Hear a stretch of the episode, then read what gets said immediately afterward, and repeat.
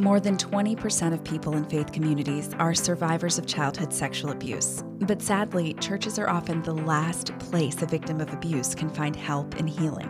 I'm Kelly Downing, and my dream is a church where survivors like me and so many others can feel safe, be heard, and find healing.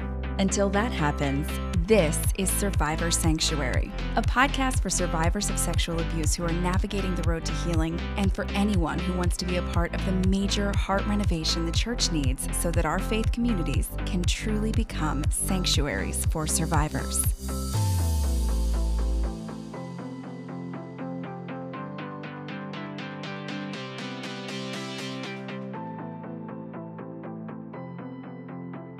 Welcome to Survivor Sanctuary. I'm Kelly, and I want to thank you for joining me for another episode of the podcast. Hey, have you interacted with other listeners from Survivor Sanctuary recently? Well, you can do that by joining us on our Facebook group. We have a Facebook group that is private, so no trolls allowed. Nobody's going to harass you, just awesome support from people who understand what you're going through. You can find us at Survivor Sanctuary Podcast. Just do a search, and then it's going to ask you a multiple choice question question regarding what this podcast is all about. Promise you can answer it, but you have to answer it in order for me to add you to the group just to make sure everybody that's there is a survivor of sexual abuse within the church and is going to be supportive of other folks. And if you're an advocate for survivors, you are welcome to join us as well. And hey, something else that you can do is check out our website, survivorsanctuary.com. And there you can read some blog posts, you can listen to the podcast there, and learn more about me and about Survivor Sanctuary. And lastly, before we jump into today's episode, I want to let you know that you can be a supporter of Survivor Sanctuary. There are some costs that I have to cover each month and a couple of times a year for different things I do for the podcast and for hosting the website as well.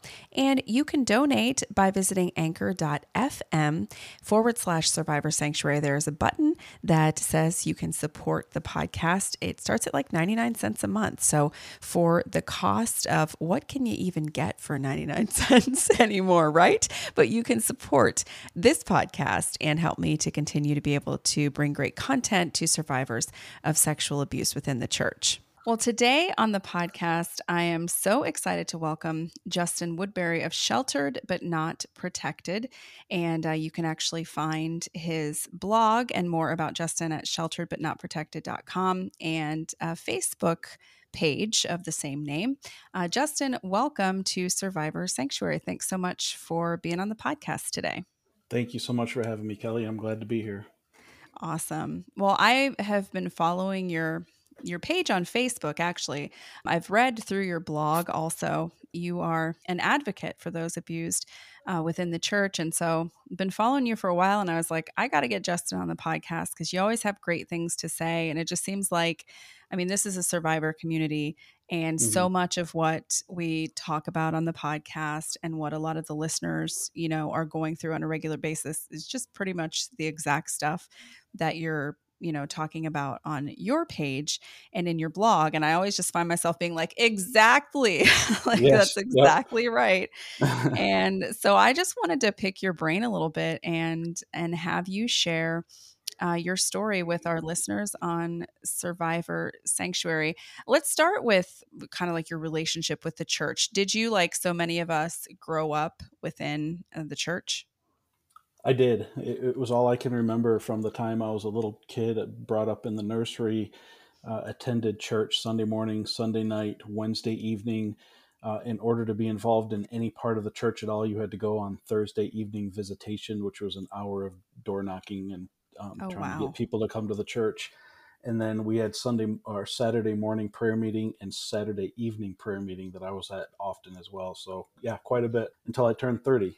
Wow. That's a lot. Um, I used to, I'm always like Sunday morning, Sunday night, and Wednesday night, or you weren't a Christian, but you had Thursdays right. too. And then, and I used to feel so guilty about this when I was growing up in church. And it made me feel like, okay, you don't really love Jesus because you don't want to like knock on anybody's door and tell them to come to your church or talk to them about the Lord. Like, I struggled with that so much because it was humiliating and I was yes. so shy and like I had like social anxiety that I just didn't realize it when I was younger. so, yes I was like, I must just not love Jesus because I do not want to be doing this. But my goodness, every Thursday, that that's a lot. Like, um, I feel like I'm going to stop complaining about my experience now that I've heard that. And I actually, you know, get really good at it. Um, I was homeschooled, and so part of my speech in high school was going out an hour a week, not even including that Thursday evening. It was just an hour during the week with my pastor who taught me this 45 minute to an hour sales presentation of the gospel, really.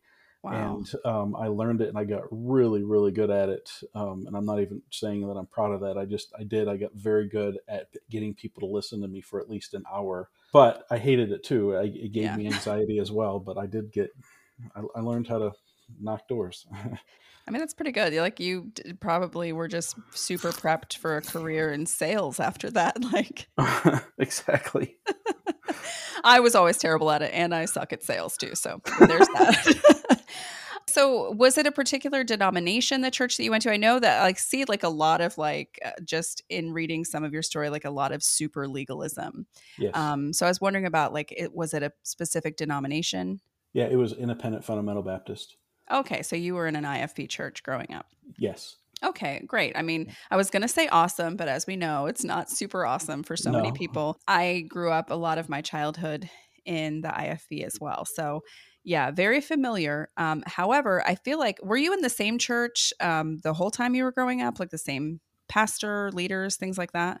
Same exact church. So, interestingly enough, I, I grew up in Ann Arbor, Michigan, went to the same exact church the entire time I grew up. When I turned 18 and graduated from college, I went to our pastor's brother in law's college in Menomonee Falls, Wisconsin, Baptist College of Ministry. I don't know if you've ever heard of it, but I don't uh, think so. And then, yeah, it's a very, very small college. And then when I graduated, I actually went back as the music director at that church that I grew up in until I was 30. Um, oh, wow. So 30 years in the exact same church under the exact same dictating pastor.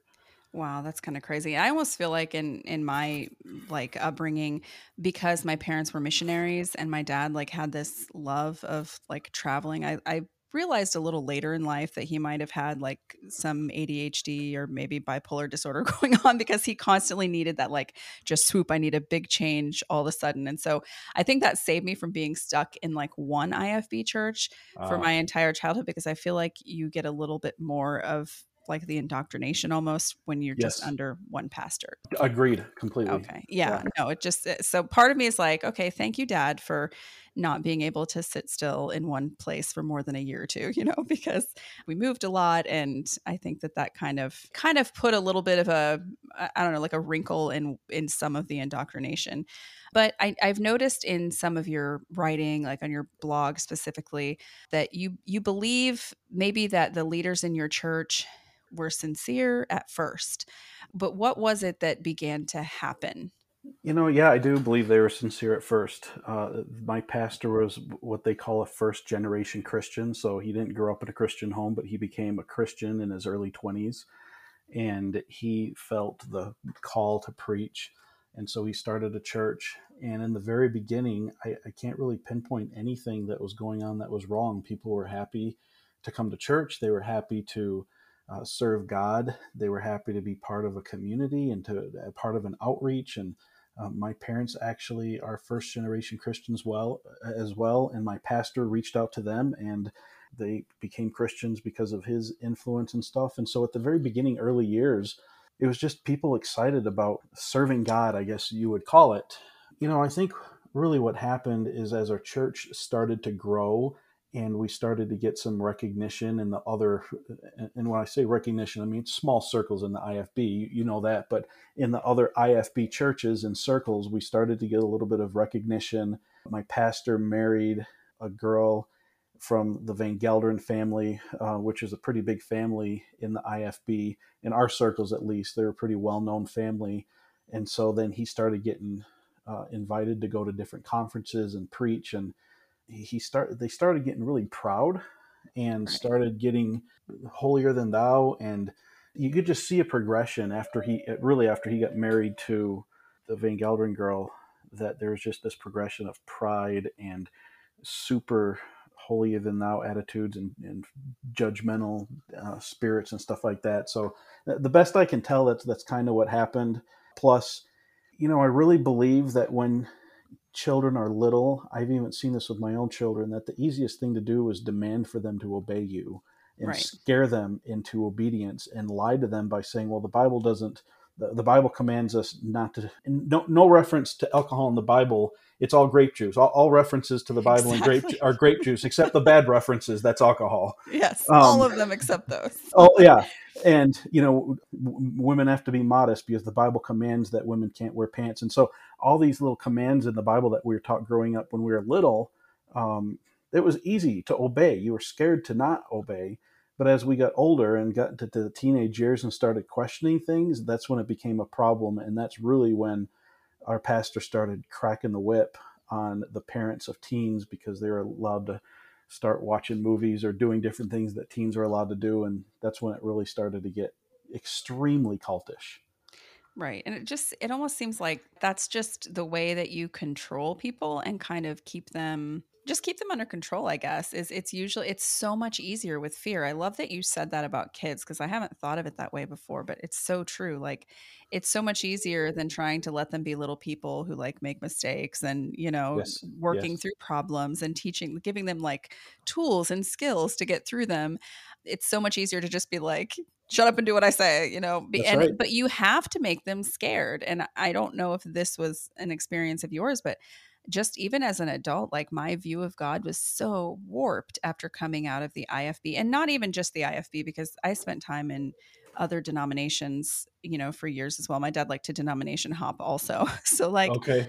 I spent so much time and it was just like my view of God was of just somebody I was constantly disappointing, who was always mad at me and who I always had to be like, okay, I know I should have prayed more today. Um, sorry, yes. I know you hate me, but please, you know, it's like, it, and it's that's your idea of God, and that's how you look at Him after kind of growing up in that environment where every single thing is controlled. And you mentioned movies, and heaven forbid anybody watch a movie, much less, even worse, if you go to a theater. Like that's that's right. That's right. See, absolutely. The first time I went to a theater, I literally expected people to be doing drugs and having sex in the seats because that's how much it was like frowned upon when I was a kid. And when I went there and I'm like, oh, hi, you just sit in chairs and eat popcorn and watch this movie. Like, right. it was yeah. so weird to me.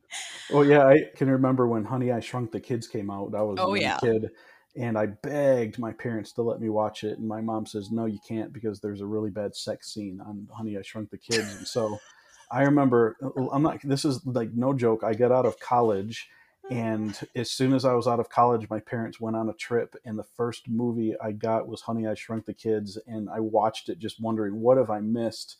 and you know nothing right there's where's that like, steamy scene yeah yeah i was i was looking for it pretty hard but it never never came up so it, yeah i mean movies the, any any of that kind of stuff we were actually one of the few families in the church that owned a tv most of them didn't even own a TV, but we did. So, oh wow! But we weren't allowed to watch it. So no, of course not, unless your parents are gone. And then like my my sister and I used to try to watch like um, Beverly Hills 90210. Like back in the 90s, that was the thing. if we got like to pretend we were sick and skip uh, church on a Wednesday evening, that was always the show that came on the TV. My sister more because she was like, I'm watching this, and I was always scared of getting in trouble. But yeah, my parents would like come home and feel to see if the TV was hot to know if we'd been watching or not. Uh, so, hardcore nice. IFB parents, you know. Yes, yes. So unfortunately, like so many people in the IFB church, um, you experienced sexual abuse within the church. Can you share uh, some of your story with us? Yeah, for sure.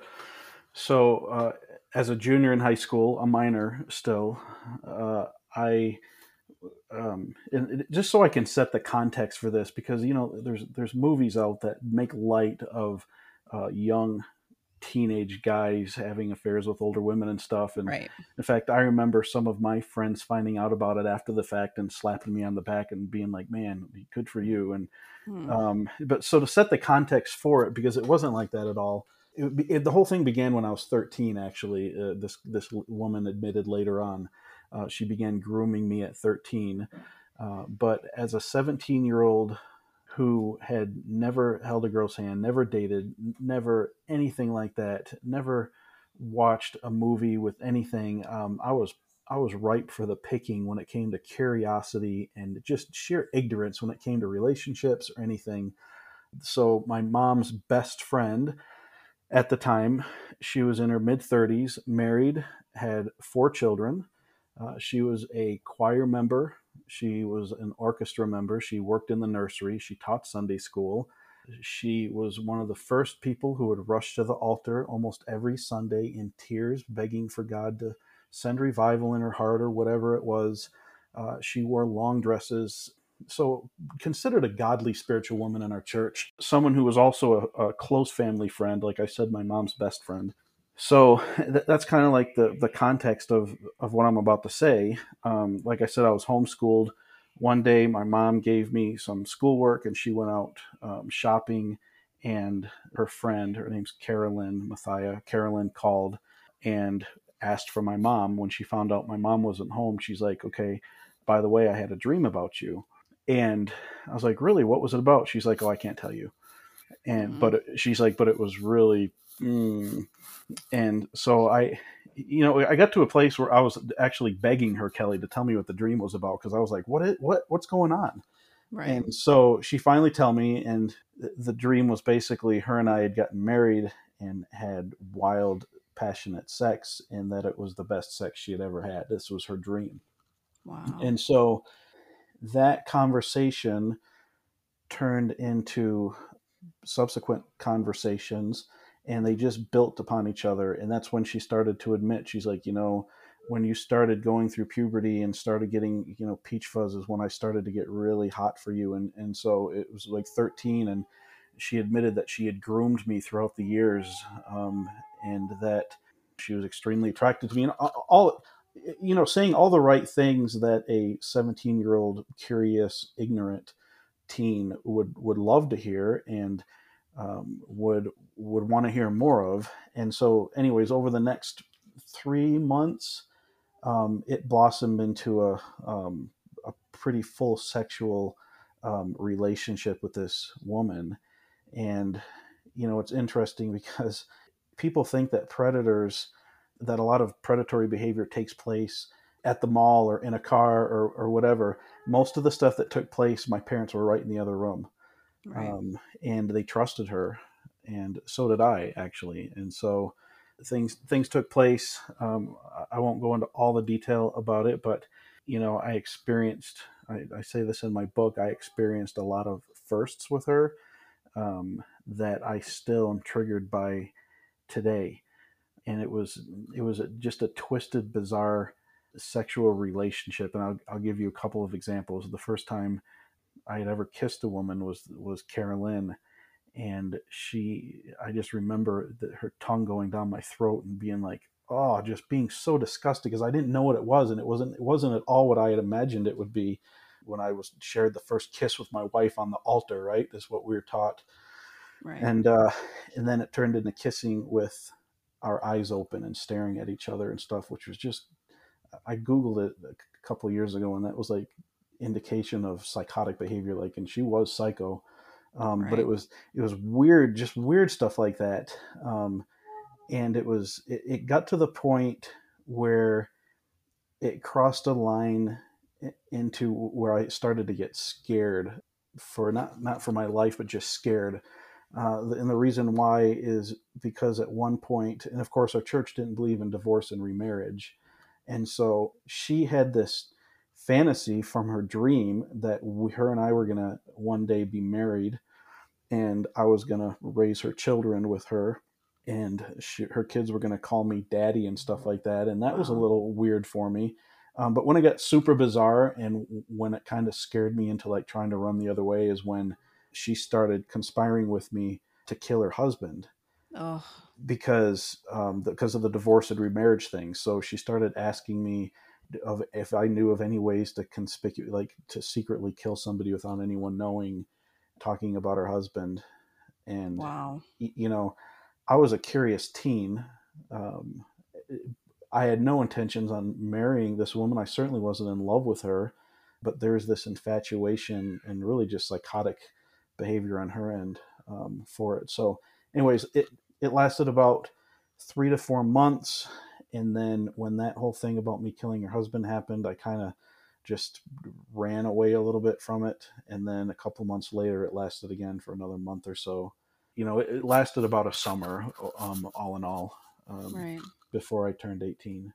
Wow, that's so much. And like, one thing I want to say, just like kind of as an aside, is that I hate so much the kind of the caveats that you feel the need to, or maybe you just do it because you know, like, what is going to go through some people's minds. I hate that men specifically have to do that when they're talking about sexual abuse, especially if they were abused by a woman. Yes. It's like you have to make sure you say all the right things so that people understand that this wasn't some yay, you know, I get to do sexual things and Yes. I should just be grateful for it, you know, instead of acting like it's a big deal. Like I hate that for Yes. like for you and for men in general because I've noticed that it's almost like a thing like where you to protect yourself you kind of have to say those things and that sucks so bad. yeah. Um, and I would love to see society change to the point where they're not so dumb that they can't Mhm. understand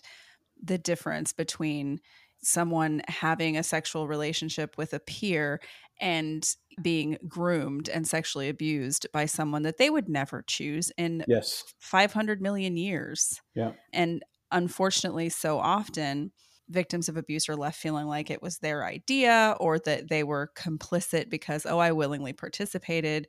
And I will say that I don't think it matters what age you are when it happens or who abused you, male or female, or someone of the same sex or the opposite sex. I think that a lot of sexual abuse survivors feel that same way. I was six when I was abused. Mm. And up until I was in my 30s, I literally thought that it was my idea. You know, I was six. It's like you just, that's like, I think that that's just something that's so at play with like the shame that comes with being sexually abused. So I just kind of I just wanted to interject that cuz you know, I hear you saying that stuff and it's it's because you know like kind of the mindset that some really annoying people have.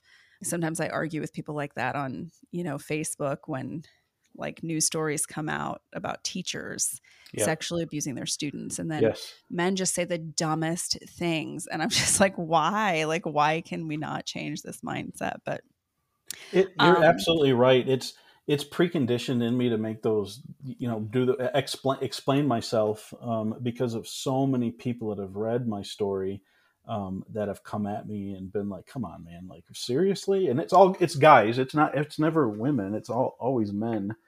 But it, uh, yeah, it's no joke. and I f- I almost feel like it makes it so much harder to for men to recognize abuse maybe Yes. um and it's it's always hard when you're being manipulated by a predator like this there's no instance where it's easy to be like oh hey this person's a predator and i know exactly what to think and what to do but i think it makes it a little bit harder when society has just like conditioned everyone to think that men should just be grateful for any sexual experience they have Yes. Yep, So- right. And then um, I was conditioned from the time I was a, a minor 17 to think that it was my fault or that I participated in it because uh, so what what happened was the you know the thing with me killing your husband happened and then we were uh, another bizarre situation happened that I was creeped out. So I the best I could put a stop to it and she told me if you ever ever breathe a word of this to anybody I will I will deny it and I'll say it was your fault and that you came on to me and nobody will believe you because you're a rebellious teen and I'm a established woman. So she gave me all the threats. And so I didn't say a word um, for about a year. And then one day I was so worked up about it, um, I actually poured my heart out to my dad and uh, told him about it, but I made him swear not to tell anybody because I didn't want to get in trouble, of course. right And so I went to college, and my freshman year at college, my dad called me up and he's like, Justin, you've got to say something to anybody. I've kept my word. I haven't said anything, which I think my dad regrets, but he was trying to. He was trying to respect the fact that I poured my heart out to him. Um, but he's like, you've got to say something to somebody. So I went to my pastor and I told him, I was like, look, you got to keep an eye out on on this woman. Oh, let me back up. The reason my dad thought I needed to say something is because he saw her preying on other young men, and he he was like, you've got to say something. And so I did. I went to my pastor, said, you've got to watch out for Carolyn Mathia. Uh, she's a predator. And he's like, well, how do you know? And I'm like, well, she she, I, she was flirting with me in the past, and he's like, well, did she ever um, did she ever talk inappropriately to you? And I said, yes. He's like, well, did she ever touch you? And I said, yes. And he's like, above the belt or below the belt? And I was like, below the belt. And he's like, in the pants or outside of the pants? And he just, he went through and just got the most. I felt like he was almost living vicariously through me or getting off on asking me these questions. Yeah. Like he wanted to know way, way more detail than I was comfortable sharing. But I felt that I had to tell him now that he was telling me this stuff. So, or a- asking me these questions. So I told him all of the details until he started asking me about oral sex and stuff and i'm like you know what? He doesn't need to know anymore. And so i started lying after that and was like nope that never happened. Nope that never happened. Right. Um, because i was like pervert man. Like you, right. you're asking too many like it just was so i was so uncomfortable. I, I re- still remember where i was the restaurant we were at um, and i was shaking in my seat telling him about it. And then i remember him telling me this. He said justin you have to submit yourself under my authority and God will protect you and bless you. Even if I'm wrong, even if I tell you to do the wrong thing, God will bless you for obeying me. So you have to you have to obey me basically, or else this is not going to go well for you. And so, of course, I did. And what that meant was I was kicked out of the choir because uh, I was home for the summer and I was supposed to be I was on the music in the music program, so I was supposed to be in the choir and stuff. But I was kicked out of the choir. I couldn't teach Sunday school. She was also kicked out of the choir, couldn't teach Sunday school and they she was confronted about it. She denied it like she promised she would, and then he went back to her again and said, "If you don't tell the truth, I'm going to make you meet with all the men in the uh, on the deacon board and tell them what you're telling me." And so finally, she broke down and admitted the whole thing. And then what happened was she was made to write a letter of apology to my parents for what she did to me I was made to write a letter of an apology to her husband for what I did to her.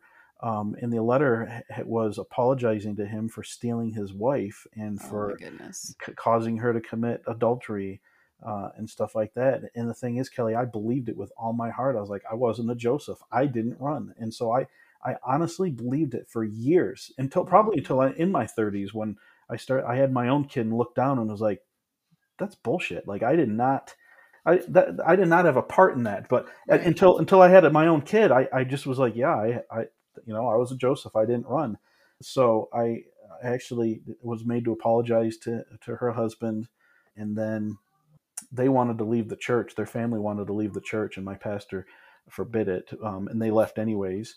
Uh, they went off to another church. It was never reported to that church.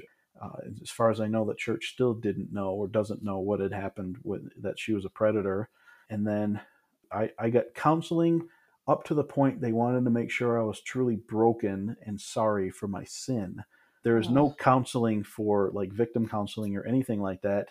And then, of course, the police were never no, uh, notified because between the conspiracy to murder and the fact that she sexually abused me, she could possibly still be in jail um, oh, for oh, yeah for the combination of that. But it was just hush hush. It was never, you know, people were brought before the church for being caught for going to the movie theaters or um, stuff like that. But like a scandal like this was like hush hush, put underneath the um, carpet, and we people just moved on. I was never given counseling, which really really messed with my mind years later. That's insane. So they essentially did not treat you as though you were a victim at all. none whatsoever they they said you have is at least equal part to blame for this. And and they they they gave it like a 49 51% with 51% on her because she was older but it was it was very very um, and some people blamed me more than that. Um, but you know the the general consensus among the the deacon board was it was pretty equal and we'll lean a little bit towards carolyn because justin was the one that came forward and confessed it in the first place and he seems the most sorry but um, no, it, it was there was zero chance that they were going to let me feel like a victim or whatever. I I, I made a choice, and, and again, I wasn't a Joseph. That was did did they use those words with you? hundred percent. Oh, because when you said that the first time, I'm like, hold on, did your own mind come up with that, or were these mm. people telling you you weren't a Joseph? No, that's what they told me.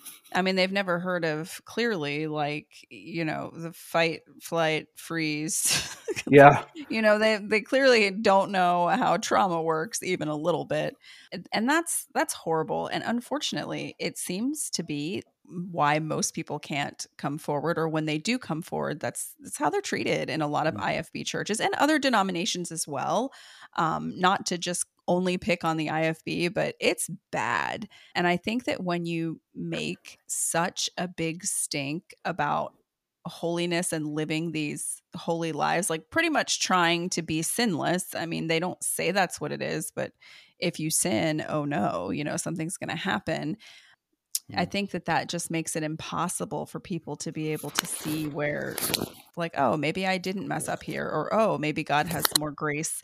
And not speaking of any anything abuse related, but just like in the normal stuff in life sure. that people go sure. through. It's kind of like when it's when the foundation is built on something that's flawed, it can't ever be right until it's torn down and the foundation is completely rebuilt. Yes. Um, and it seems like in the IFB church, like a lot of a lot of it is just built on this striving to be holy like Christ.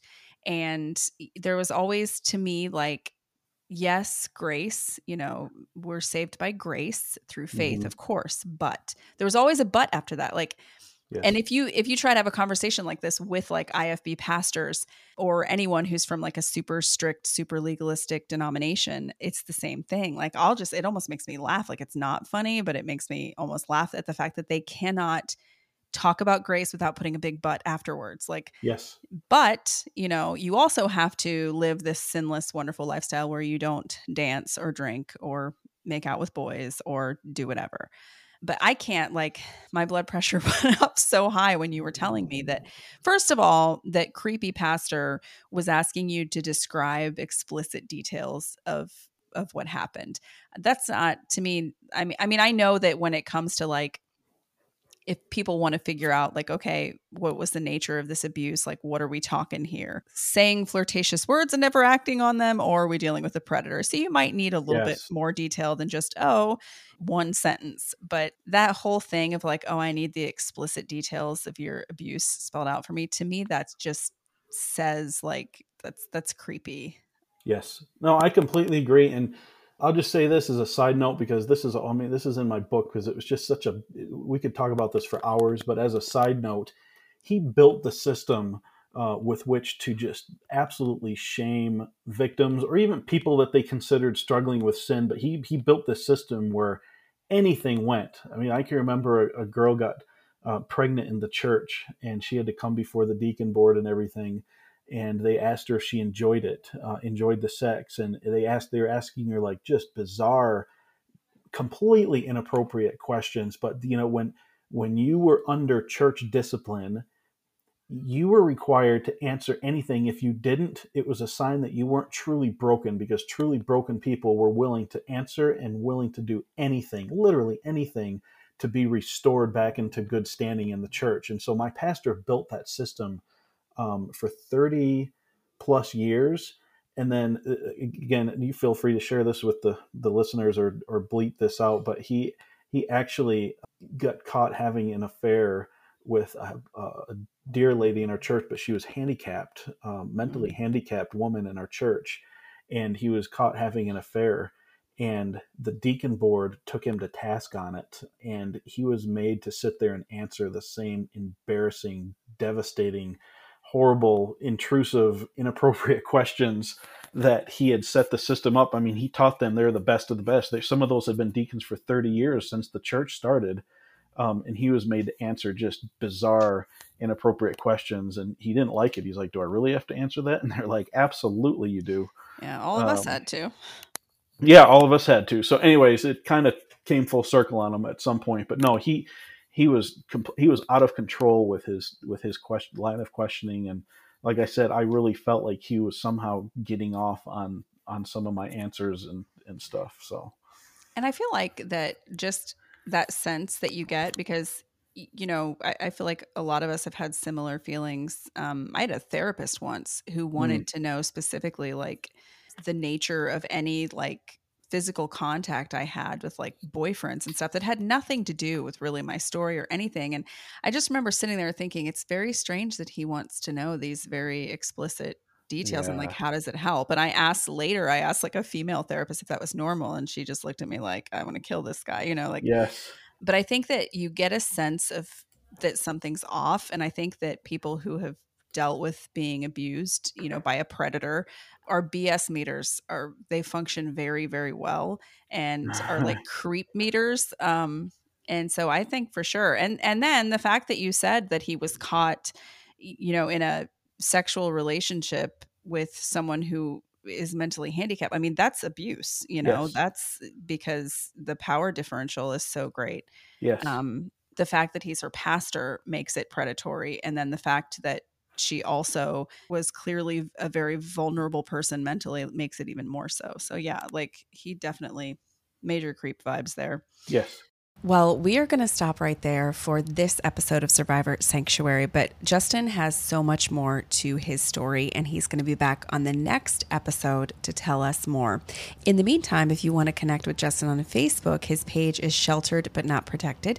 You can also find him at shelteredbutnotprotected.com. His blog is there, and you can learn more about his book as well. So join me next time for the next installment of this interview with Justin Woodbury of Sheltered but Not Protected. I'll see you then.